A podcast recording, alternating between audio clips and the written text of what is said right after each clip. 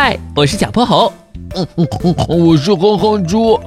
想和我们做好朋友的话，别忘了关注、订阅和五星好评哦。下面故事开始了。小泼猴妙趣百科电台。糟糕，中暑了！哟吼，游乐园，我们来了！刚刚进游乐园的大门，小泼猴和哼哼猪就兴奋的不得了。和所有的小朋友一样，这里是他们最最最喜欢的地方。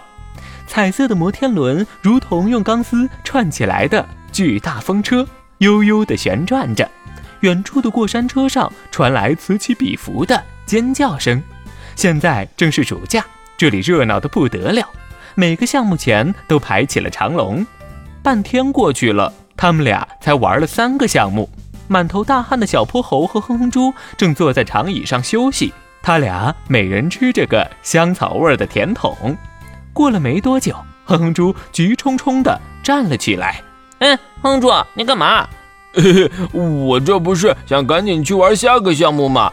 毕竟这次来游乐园，我可是拿出了压箱底的零花钱呢。不过今天人也太多了吧，咱们的时间都花在排队上了。哼哼猪正嘀咕着，突然他像看到了什么不得了的东西。呃，小泼猴，你看那边没人排队，我们一块去划船吧。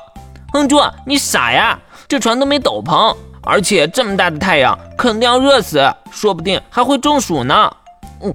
我才不怕呢，还是值回票价最重要。小泼猴，你真不去？不去。哎，看来我只能自己去享受划船的快乐了。你在这边等我。哼哼猪兴奋地吹了吹口哨。大踏步向湖边迈去。不久后，小泼猴估摸着时间差不多了，就朝湖边看了一眼。哼哼猪已经从小黄鸭造型的船上下来了，可隔着老远，小泼猴就发现他走路有点摇摇晃晃的。小泼猴连忙跑过去查看情况，只见哼哼猪脸色发白，满头虚汗，眉头都皱到了一起。哼猪，你没事吧？我的头好晕啊！糟糕，看你的样子是真中暑了，我扶你去休息一会儿。小泼猴让哼哼猪靠在了长椅上，这儿正好在树荫下，还算凉快。